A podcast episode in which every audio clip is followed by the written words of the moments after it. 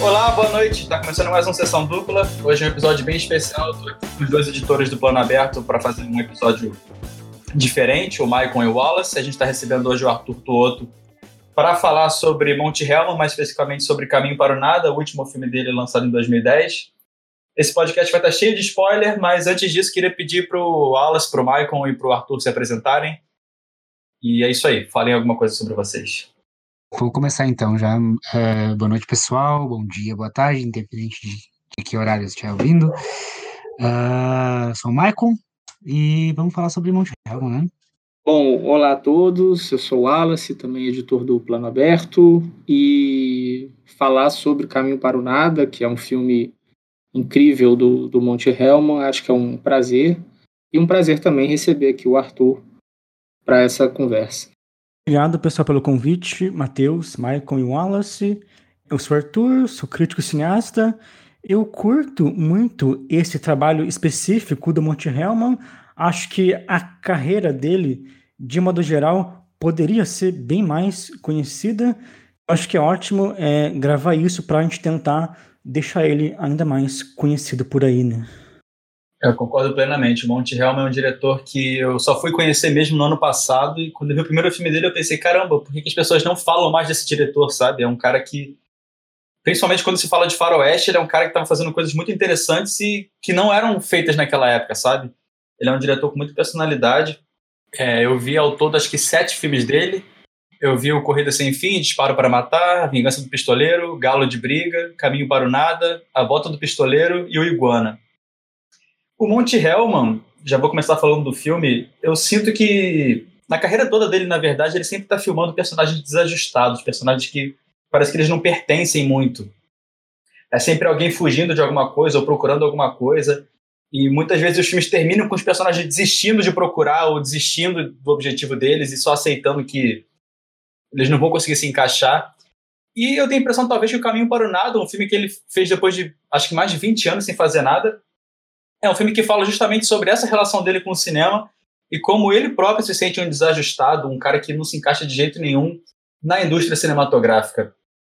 E eu sinto isso até talvez nas escolhas do elenco que ele faz. À primeira vista, parece que nenhum daqueles atores está bem encaixado no papel, mas aos poucos você vai sentindo que, na verdade, é aquela a intenção dele mesmo. Você olha para o cara que faz o protagonista, que eu esqueci o nome agora, e o cara totalmente, tipo, não parece um diretor de cinema, parece qualquer coadjuvante que vai morrer num filme de terror bobo.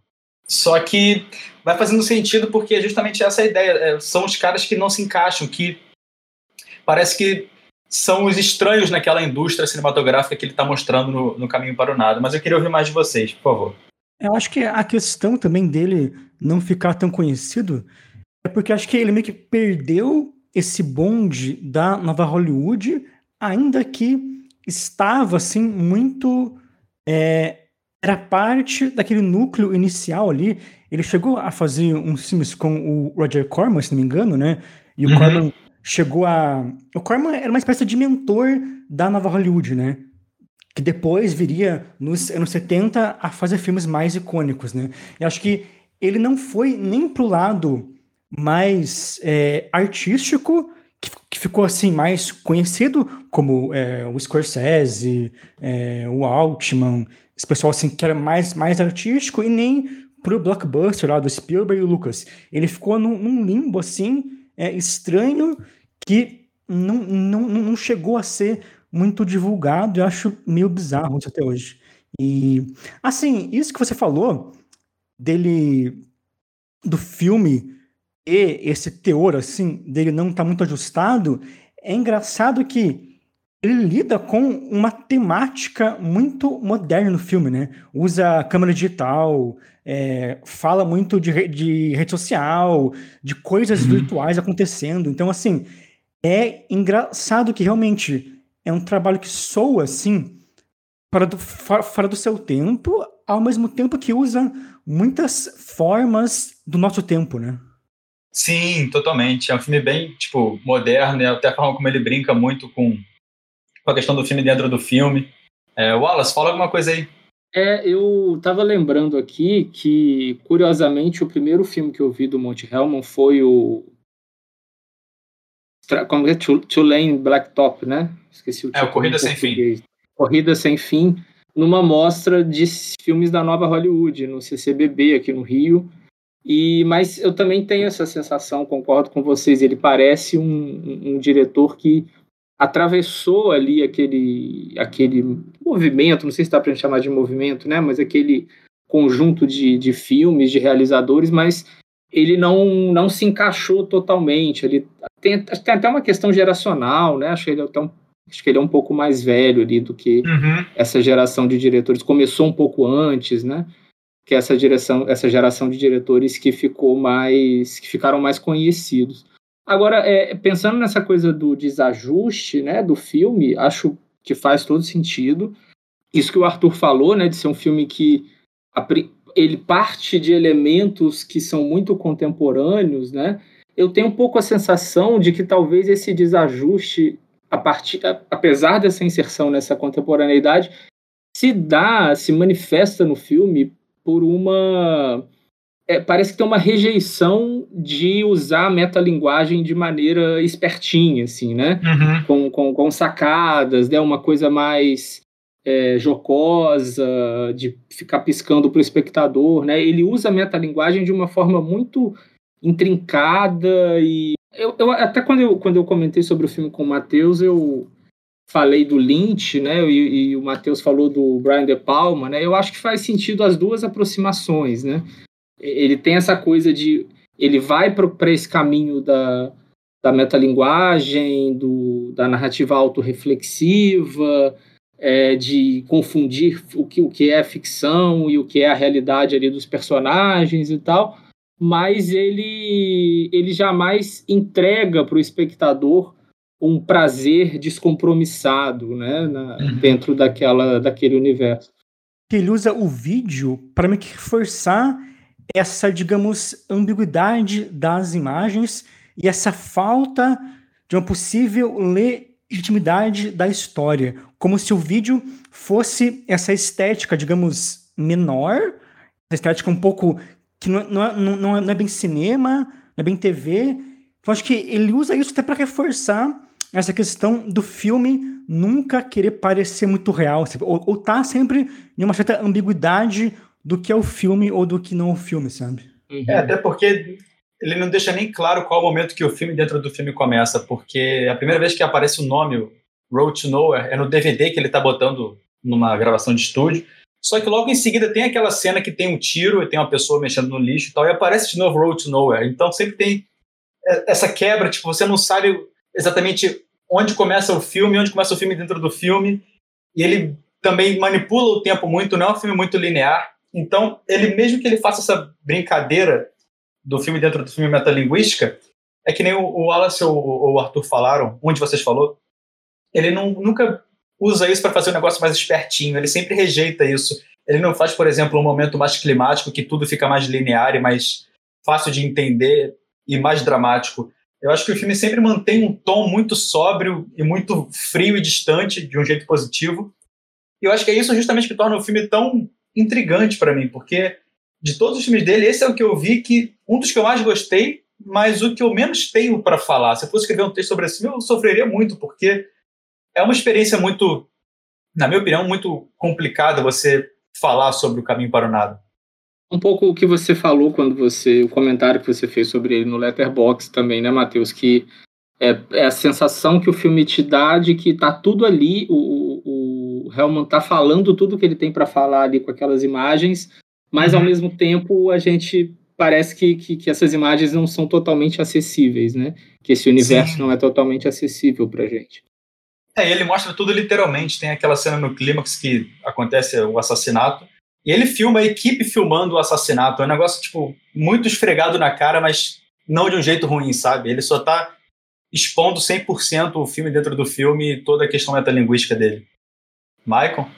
Eu, eu só queria comentar, até para voltar um pouquinho no papo, para falar assim mais a percepção do Helmo, que, bom, eu provavelmente não sou tão letrado, tão vencedor da carreira dele como vocês, eu não assisti tantos filmes assim dele, mas uma coisa que eu percebo assim que é meio que uma constante no que eu assisti é que ele tem tem esse interesse, como o Matheus falou, de, de, de mostrar essa jornada de desajuste que acaba às vezes muito voltando para o ponto inicial, mas com uma coisa mais pesada, uma sensação de, de alienação, que ele tem uma, meio que uma obsessão assim entre, entre a história e a ficção. Até tem uma frase no, no Iguana que eu reassisti para a gente falar, que o Iguana tá perguntando pro, pra, pro, pro um personagem sobre o Odisseia, se era história ou se era ficção, e o personagem responde, ah, não tem como saber.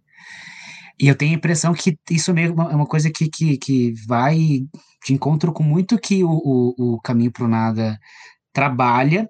Eu não poderia afirmar que talvez seja meio que um resumo da obra, porque eu não tenho a propriedade para dizer isso, para afirmar isso, mas eu sinto com que eu assisti que tem um, um, um, fio que se, que se repete na carreira do, do Hellman, que é essa, essa tentar tirar uh, alguns, algumas, algumas ideias do que é mito e do que é realidade, confrontar isso, e sempre também partindo dessa ideia de que o Matheus disse de que são personagens desajustados que tentam achar um lugar para eles nesse, nessa, nessa mitologia, vamos dizer assim, e que acabam só descobrindo que não tem, que eles não têm um lugar, assim. E até sobre o caminho, o caminho pelo nada, tem uma questão que vocês levantaram ali agora, de deles ter essa questão do filme dentro do filme e tal, e eu sinto que ele é muito assim, um, meio que um, um, uma, um sugestivo, sabe? Tudo ali é sugestivo. Ah, uhum. a, protago a, protagonista, acho que é Laura, o nome dela, não, não notei, ela é meio que uma, uma sugestão de Femme Fatale, ela nunca, nunca concretiza como Femme Fatale. É verdade. Isso, então, tudo, principalmente nesse, principalmente nesse, assim, ele é meio que parece que é, é, a versão mais sem filtro de tudo isso que eu falei, assim, de ter essa, esse estudo entre mito e realidade e trabalhar nesse campo de sugestão. Tudo é uma sugestão, tudo, tá, obviamente, ele está ensinando ali essa, essa realidade e, entre aspas, ficção, para meio que ser entrelaçados uma com a outra sem a gente perceber quando começa uma quando termina a outra, mas eu, eu percebo muito, principalmente quando ele trabalhou o filme dentro do filme, essa questão de, de sugestão. Até tem até aquela cena quando ela vai encontrar o, uh, o diretor, né, isso fora do filme, que ela tá meio que assim, meio que jogada, sabe, despojada e tal, ela vai só se montando, assim, meio que sem preocupação. Então, para mim, o que eu vejo do, do esforço dele nesse filme é executar realmente essa, essa sugestão de uma maneira que, que, que não se comprometa muito, que tente, tente chegar nesse, nesse, nessa união entre o que é mito e o que é realidade. Uhum. Eu também acho que o que mais faz essa metalinguagem funcionar é porque meio que o drama nunca para de acontecer, né? Assim, sempre tem uhum. algo rolando, uma, uma reviravolta, alguém falando. Assim, nunca vira um filme sobre esse comentário do filme acabou. Nunca é aquela coisa metalinguística muito óbvia ou muito sacadinha, como o Alan falou, porque acho que ele consegue focar muito no drama e fazer a história é, acontecer de um jeito. Que acho que o que eu não gosto de filmes assim que usam a metalinguagem, acho que a maioria usa, usa muito ruim isso, é que tendem a ser muito óbvios e tendem também a fazer uma espécie de autocomentário assim muito explícito e tendem a fazer do filme assim, o tema do filme vira esse autocomentário, sabe? Sim. Até o filme do, do Truffaut, acho que, acho, acho que perde muito com isso. Norte-americana? Norte-americana, sim, sim. Isso que o, que o Maicon falou, né, da Femme Fatale, e agora complementando com isso que o Arthur falou, tem um diálogo excelente no filme, né? Quando eles vão apresentar o projeto para o produtor e que ele define o. Eles, eu acho que é o roteirista que define o filme deles como um filme noir. E o produtor fala, nunca mais repita essa palavra, né? e essa coisa, essa coisa da. A metalinguagem aqui me parece mais uma força de, de geradora de desconforto para o espectador né, do que cria, criação desse isso que a gente estava falando, né, de um espaço de conforto, né, que muitos filmes contemporâneos que recorrem à metalinguagem acabam fazendo, né, da gente estar tá ali e, e, e, a gente sabe que vai vir uma brincadeira, uma referência, um plot twist que vai revelar a metalinguagem e a gente vai ficar feliz com aquilo, vai se sentir confortável com aquilo. E aqui eu acho que a cada, cada nova camada ali de metalinguagem que o Hellman vai revelando, ele vai alimentando justamente o contrário, né? Esse desconforto. É aquela cena que o Matheus citou quando depois do tiroteio, né? Que ele, o diretor filma a equipe. Acho que é um puta exemplo disso, né? É porque eu sinto um desconforto até na figura do cara como cinéfilo, sabe? Não sim, sei se sim. isso também é algo que uhum. vocês sentiram, que parece que ele ironiza um pouco essa, essa paixão do cara, essa questão mais é inocente, né? é mais ingênua. Tipo, aquelas cenas dele com a guria na, na cama, no filme são muito. Não sei, me, causa, me uhum. causam um desconforto que é o cara, assim, muito sensível e querer mostrar que é sensível, e aí o filme acaba ele fala, ah, it's a fucking masterpiece. Que é uma coisa muito meio, meio poser, assim, né? É, tipo, muito! É, é, é, até uma comédia, parece isso, né? Sim. Não, e ela questiona, né? Tá, mas se a gente só riu, é realmente uma, uma obra-prima, se a gente só sim. riu. É, se eu não me engano, um dos filmes que eles veem é até o sétimo selo, que apesar de ser sim, um filmaço, é. também é um filme que é muito batido pelo cara que quer ser cult e descolado, sabe? É, ele escolhe, tipo, é uma escolha assim, muito de, do, desse cânone celebrado e famoso que, que, que tem uh, de, cinema e tal.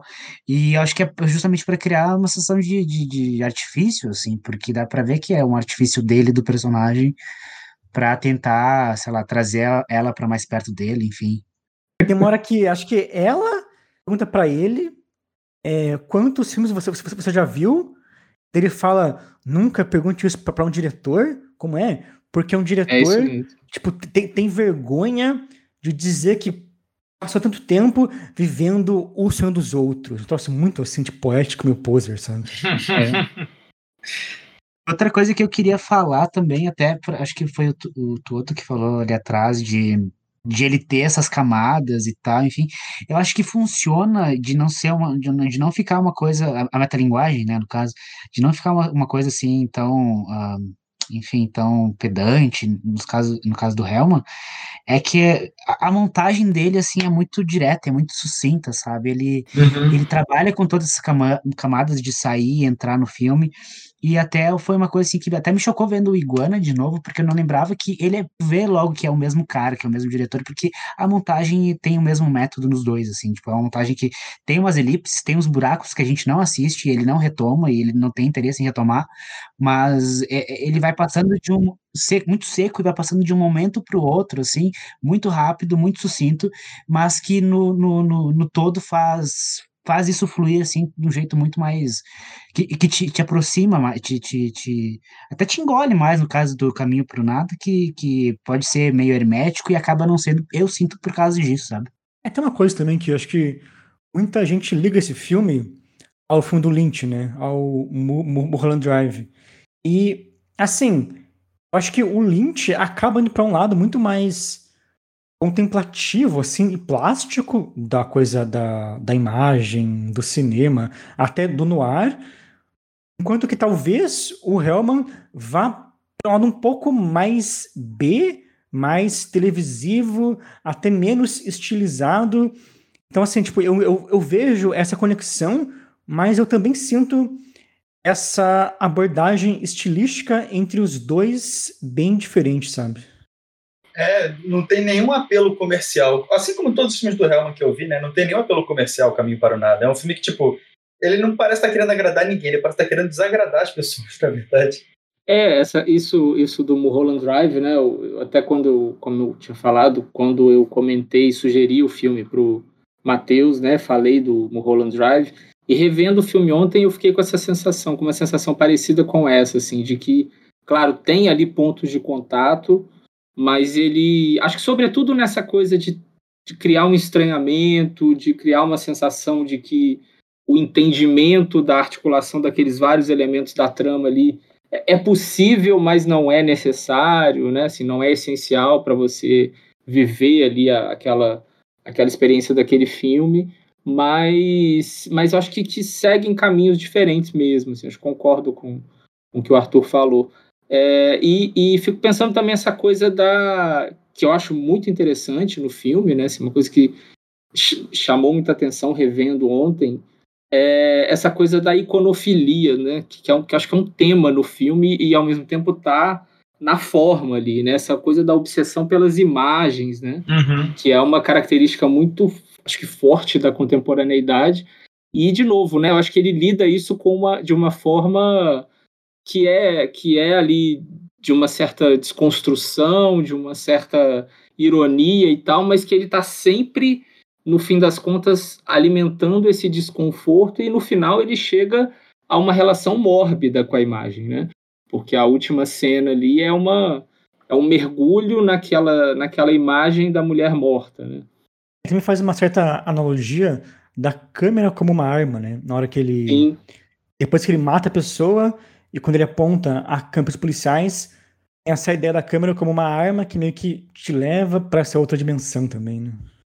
É, os policiais até ficam falando para ele, ah, baixa a arma, baixa a arma, é, baixa ele tá só com a câmera é. na mão. É. é bem. E a gente vê pela perspectiva da câmera também, né? A gente vê a visão dos policiais de fora, mas a gente vê também ele filmando com a câmera, enfim, com aquela imagem definição baixa, ele filmando da janela os caras.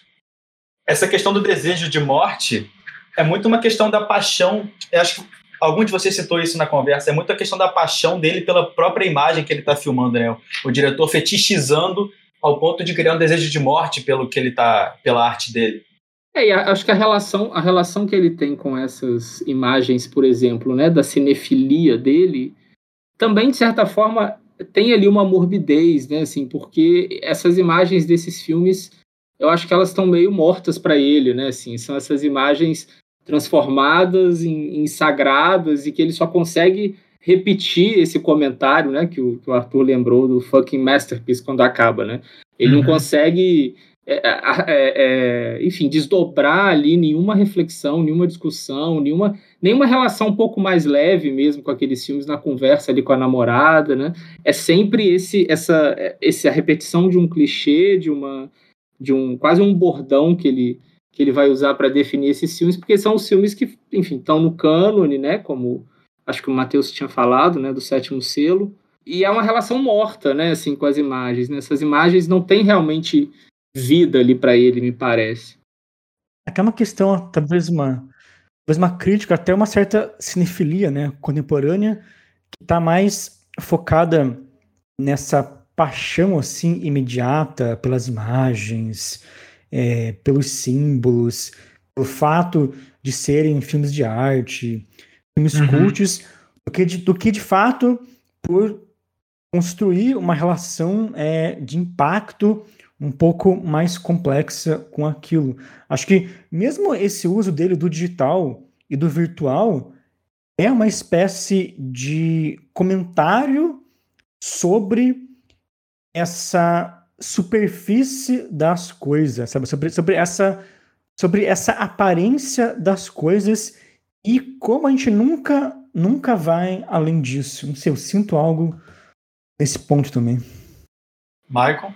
Não, acho que isso conversa muito com, com o que o Matheus trouxe lá no começo, de, de ter essa, esses personagens terem essa jornada, enfim, de tentar tentar se, se enquadrar em algum, em algum molde, assim, e o personagem, o diretor, ele passa, ele passa o filme todo tentando buscar isso, buscar essa imagem, tentando até ignorando alguns outros fatores nesse, meio tempo, e aí no final ele volta, assim, pro, de volta para a solidão, assim, que é só ele, é, é, a gente não sabe que ele, se ele está observando a imagem, enfim, mas a câmera vai se aproximando daquela imagem, e então ele volta a estacar zero, que é o que o, o Fiore apontou como meio que uma jornada constante nos outros filmes do, do Hellman, né? Sim, os personagens que não conseguem sair da inércia. Parece que eles estão presos na condição deles e eles percebem isso, mas mesmo assim eles não conseguem sair. Até quando eles tentam, né? Até quando eles tentam, eles não têm outra. Enfim, o próprio desejo de morte já, já, já indica que tipo, não tem outra saída a não ser voltar para estaca zero. Assim. Sim. É, e é uma constante nos filmes do Hellman. Esse filme lembra até um pouco o que ele faz numa Vingança de um Pistoleiro, que são uns bandidos no Velho Oeste tentando fugir depois de cometer um crime. E a saída deles é simplesmente, tipo, no final do filme é continuar cavalgando pro nada, porque eles veem que não tem para onde eles fugir, eles não têm espaço naquele lugar onde eles estão, eles são rejeitados, eles são perseguidos em todo lugar que eles estão. Eu sinto talvez que o Hellman tenha elevado isso ao ponto de sentir que ele também é um estranho na indústria e por isso talvez ele tenha ficado 20 anos sem produzir um filme. Eu acho que ele fala um pouco sobre como a indústria se tornou um negócio tão grande que ele perdeu um pouco o interesse, sabe? Eu acho que esses 20 anos que ele ficou sem fazer filme foi de, deve ter influência disso pesadamente. É porque ele parou justamente na época que teve a queda do, da nova Hollywood, que deu. Foi pouco, poucos anos depois do problema com o, com o Michael Cimino e o Portal do Paraíso. Enfim. Acho que o próprio final do, do The Shooting, acho, é o cara. Como que é mesmo? A, a mulher tá perseguindo o irmão dele, né? É, mas o, é, é. o, o, principal lá, no final, acho que ele descobre que ele tava levando a mulher para matar o irmão dele, né? Acho que era uhum. assim. E o, irmão, e o cara, assim, no final é muito parecido com ele. E você até acha que é ele mesmo. Então, tipo, é ele correndo atrás dele num deserto sem nada. E muitas coisas, tipo, uma coisa meio cíclica do cara é, se perder assim sempre e, e, pronto, né? E isso que você falou da, da indústria, assim, é, acho que eu até li um comentário no Letterboxd, acho, alguém falou, assim, como esses diretores mais velhos conseguem lidar bem com o digital e como eles acabam fazendo, digamos, filmes de, é, que usam imagem digital, câmeras digitais, fazem um certo comentário sobre isso de modo mais interessante que diretores mais novos, sabe? Você, tipo, ah, pensar, tipo, o Michael Mann, o Brian De Palma, uhum. até o Pedro Costa, o Lynch, eles realmente usam o digital de um modo, assim, muito próprio e muito, assim, só deles, enquanto que parece que quem já nasce nessa, nesse meio não consegue é, fazer algo tão, assim, não consegue lidar formalmente, de modo tão específico, com é, a bitola em si, sabe? Com a textura, com algo da bitola do digital mesmo, sabe? Uhum. Totalmente, até porque são diretores que cresceram com outra forma de filmar e fazer filme. Então eles já têm uma cultura deles, eles estão aprendendo algo novo, enquanto os diretores que já crescem nesse meio já vêm com naturalidade, não entendem que filmar em digital é algo diferente de filmar em película e ou, outros ou, ou pior ainda, muitos assim, de, é, cineastas novos que nascem com um, um fetiche por querer filmar em película, porque não, como não Sim. pegaram essa fase da película, tipo, o cara, o cara quer fazer um top 35, ele vê lá o, como é o cara do, lá, o Sean Gilman, né, é meio assim, né? Apesar de fazer filme em celular, ele tem essa pira muito, essa obsessão por uma textura, película, pela latitude da película, tem essa, uhum essa, essa, ideia, essa ideia quase assim, é, é inalcançável de uma textura que o cara nunca vai, vai alcançar porque nasceu em um tempo em que isso quase não, não tem mais, né? Uhum. É, eu acho que o, o de certa forma, talvez a gente possa dizer que ele faz parte de uma alguns alguns nomes ali junto com, com ele da que atravessaram a nova Hollywood e que continuaram com esse espírito modernizador e maldito de alguma forma, né? Enquanto alguns acabaram entrando e se adaptando muito bem ao, ao mainstream ali de Hollywood, ao, o, o Hellman e outros, né? Alguns entraram e depois saíram do mainstream, né? Caso do Timino, do próprio William Friedkin, né? Uhum. E acho que o Hellman acaba sendo mais um exemplo disso, né? Só que eu acho que ele nunca entrou, né? Ele sempre ficou ali na, na, na, marginalidade desse cinema moderno americano, né? E essa coisa que eu acho que foi o Maicon que falou, né, da, do ciclo, né, dos personagens e que eles estão de certa forma aprisionados, né? Eu fiquei pensando no o próprio Corrida sem fim, né, que tem um pouco essa essa lógica também de uma é, de, de, de, um, de um estilo de vida ali que não tem propriamente um, um sentido, né? Não tem um, um, ponto de chegada, né? E o filme vai se desenrolando nessa falta de sentido da jornada daqueles personagens. É, e, e, e, ao ponto de no final a película queimar, né? O filme termina com a imagem queimando, pegando fogo. É. Né? E, o, e eu acho que aqui no caso do, do Caminho para o Nada. acaba com isso? Corrida, sem, Corrida fim. sem Fim. Nossa, eu não, não lembro direito. É, é eu revi ele, acho que ano passado, eu também não lembrava disso. Ano passado eu revi e, e, e, até fui pego de surpresa assim, com esse final. que eu acho, acho muito poderoso. Assim. Eu acho que tem, tem um. Alimenta ali uma certa atmosfera que é quase apocalíptica assim, nesse cinema do, do Hellman, né? Uhum. E que eu acho que está um pouco aqui no caminho para o nada também, mas eu acho que aqui esse aprisionamento se dá muito na imagem, né? Nessa coisa da obsessão pelas uhum. imagens, isso que eu tinha falado. Tanto que o filme começa e termina com o mesmo movimento da câmera se aproximando de uma imagem daquela da protagonista, né? Na, no início no uhum. laptop, né? A câmera, o, a câmera vai dando um zoom lentamente e ela entra na imagem e no final naquela fotografia no, na cela do, do cara, né?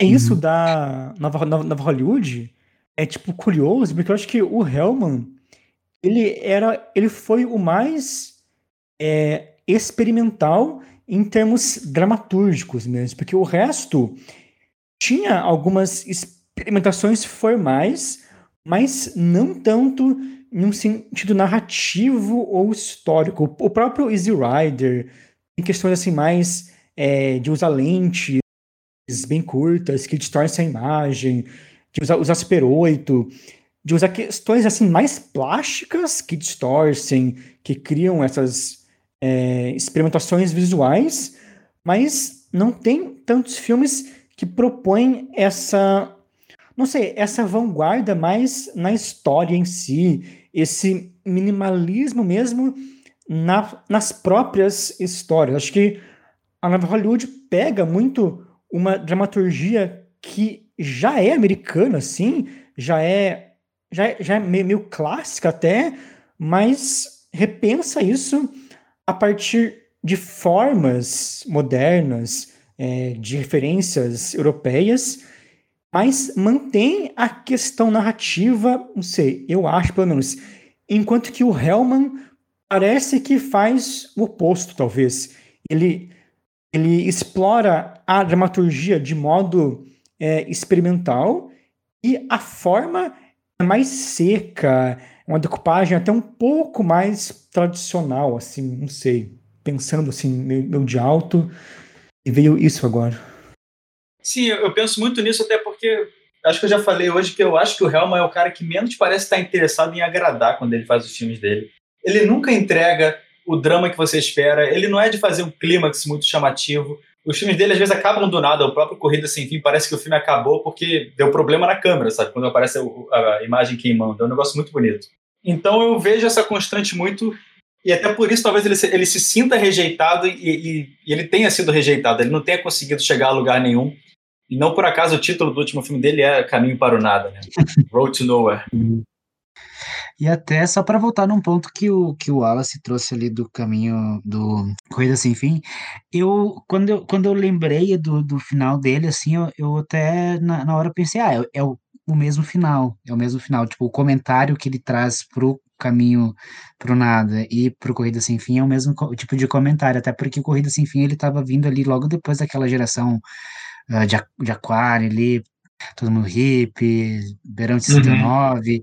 e daí esse, esse é, assim, até mais amargo que o, que o, que o do Dennis Hopper, nesse sentido, assim, porque é total desilusão e total amargura, e ter ali também no, no elenco o James Taylor e o cara do Beach Boys, o Dennis Wilson, que, tipo, é era total figurinhas dessa desse período ali, meio que conversa muito com isso, então eu senti que, que são dois finais, assim, meio que. Se não os, o, literalmente o mesmo final, que não. não, não eles estão comentando coisas diferentes, mas a intenção me parece a mesma, sabe? De, de, uhum. de meio que amarrar essa. Amarrar essa, essa, essa amargura com alguma coisa em específico, daí talvez no sentido do caminho para o nada, tá, é uma coisa mais conectada a como o Matheus falou, da, da indústria, de Hollywood e tudo mais, e ali com Corrida Sem Fim, com a cultura, com a, o, enfim, com o clima da época, né? Tava entrando ali nos anos 70 com essa tipo, decadência moral generalizada. Uhum. Tava dando uma olhada aqui, só uma curiosidade. O Caminho para o Nada, a gente estava, acho que a cinefilia da internet aí nos últimos dias estava discutindo muito a lista de melhores dos anos 90 do Pedro, né?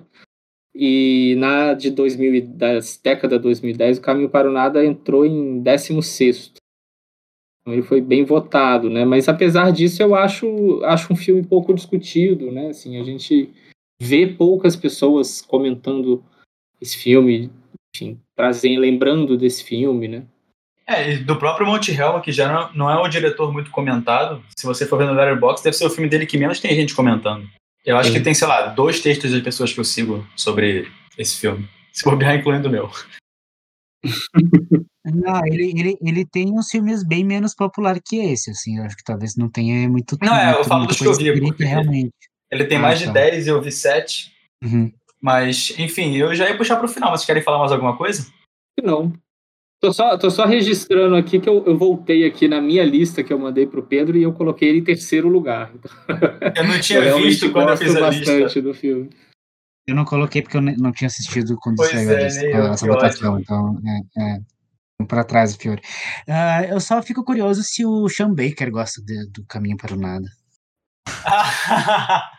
eu não, espero nunca saber, porque eu gosto do time do Sean Baker, mas meio de saco cheio do personagem dele no Letterboxd.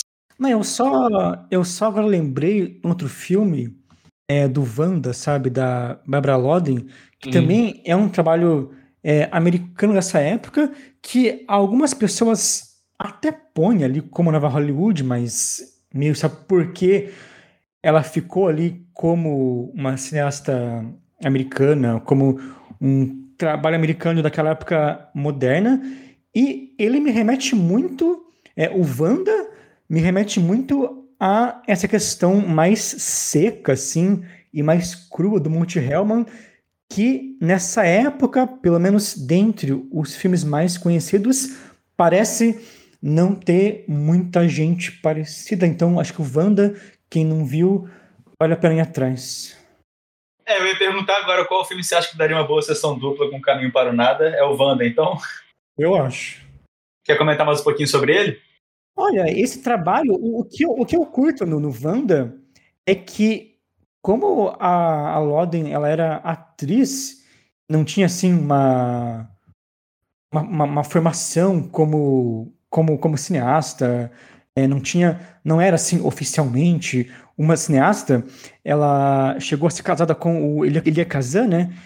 Uhum. Eu gosto porque ele é um trabalho assim que tem uma questão não não diria amadora, mas assim, tem uma pegada muito espontânea de alguém que pegou uma câmera e que tentou registrar aquilo de modo muito direto, muito realista, muito bruto, e isso cria uma força muito grande, sabe, nas imagens, uma certa, não sei, uma um realismo assim muito material uhum. com as imagens que acho que é bem interessante. Bem, é isso. chegar também na. Opa, Não, fala, desculpa, fala, fala. É, eu ia concordar com o Arthur dizendo que eu também consegui chegar isso de novo na montagem, assim, porque justamente é uma montagem bem bruta, assim, ela não ter essa, essa entre aspas, experiência como cineasta, assim, é um, é um filme bem direto também, sabe? Tipo, ah, o próprio Brown Bunny é meio, meio isso também, eu acho. É, não te contextualiza é em nada e não precisa contextualizar em nada ele só te joga naquele universo ali, que é dureza, e, e segue dali. Acho que Brown Bunny e Wanda é uma boa pra ver com esse filme. Brown Bunny é um que daria um sessão dupla bom, mas seria bem polêmico, né? Tudo que, é sobre Vincent, tudo que é sobre Vincent Galo hoje é polêmico. O Brown Bunny, a gente vai convidar o Vincent Galo, né, Matheus, para conversar sobre. Ah, mandar uma mensagem para o meu amigo no Instagram. Bem, eu queria agradecer o Arthur pelo, por ter aceitado o convite de participar aqui com a gente, né? O Arthur, para quem não sabe, ele quase participou da primeira sessão dupla, que foi eu e o Wallace falando sobre a diáspora do James Gray, mas acabou não podendo, mas finalmente, depois de mais de uma, de, uma dezena de, de edições do podcast, ele pôde vir finalmente. Muito obrigado. Você quer deixar link para alguma coisa? É, como as pessoas encontram o seu trabalho, etc. Ah, então, é um prazer participar, ainda mais comentando sobre esse trabalho específico do Monte Hellman, é, acho que as pessoas devem ir atrás dos filmes dele. Se eu fosse, talvez, indicar assim, alguns filmes dele para a pessoa começar, acho que seriam os que a gente citou, né? O. Puta, que eu sei. Sei lá o nome, o nome em inglês, que é o The Shooting, o Do Lane Matar. o aquele Rides in the Whirlwind, né? E o uhum. Urbano, acho que são os mais, assim, talvez os mais conhecidos e que acho que acabam sendo uma boa porta de entrada pro cinema dele. É, bom, para me achar, acho que eu fico mais hoje em dia no, no, no Instagram, que é arrobaturtuoto. Também tem, tem, meu site, que é arturtuoto.com. E por lá você pode ficar por dentro do que eu posto e do que eu falo e etc. Então. É, os filmes que ele citou, os títulos em português são Disparo para Matar, Corrida Sem Fim e A Vingança do Pistoleiro. Aproveitar só para indicar também o Galo de Briga, que eu acho divertidíssimo esse ah, é filme. É verdade, é verdade. Mas se você não gosta de ver tortura animal, não veja, porque deve ser o filme com mais tortura animal que eu vi na minha vida. Mas enfim. Tem gatilhos. É, pois é, é literalmente rinha de galo, gente. O Matheus gosta, né? Você fazer uma sessão dupla Portal do Paraíso ah, e Galo de Briga. Ele vai, não, ele vai convidar a é. Katia Abreu. Ele vai convidar a Katia Abreu ah, tem, tem um filme da. Acho que da Claire Denis que tem isso, que é muito bom também, nossa.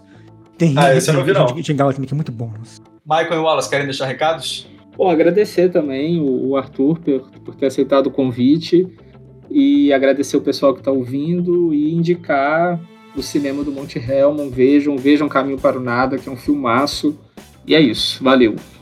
Ah, gente, só agradecer a vocês também, Matheus, o Arthur, o Wallace e bom descanso para todo mundo. E ouvinte, se você não encontrar com o filme do Monte Helman, pode me chamar no Instagram, no Twitter, que eu te ajudo a encontrar, tá bom? e é isso, valeu galera, beijos e abraços, tchau.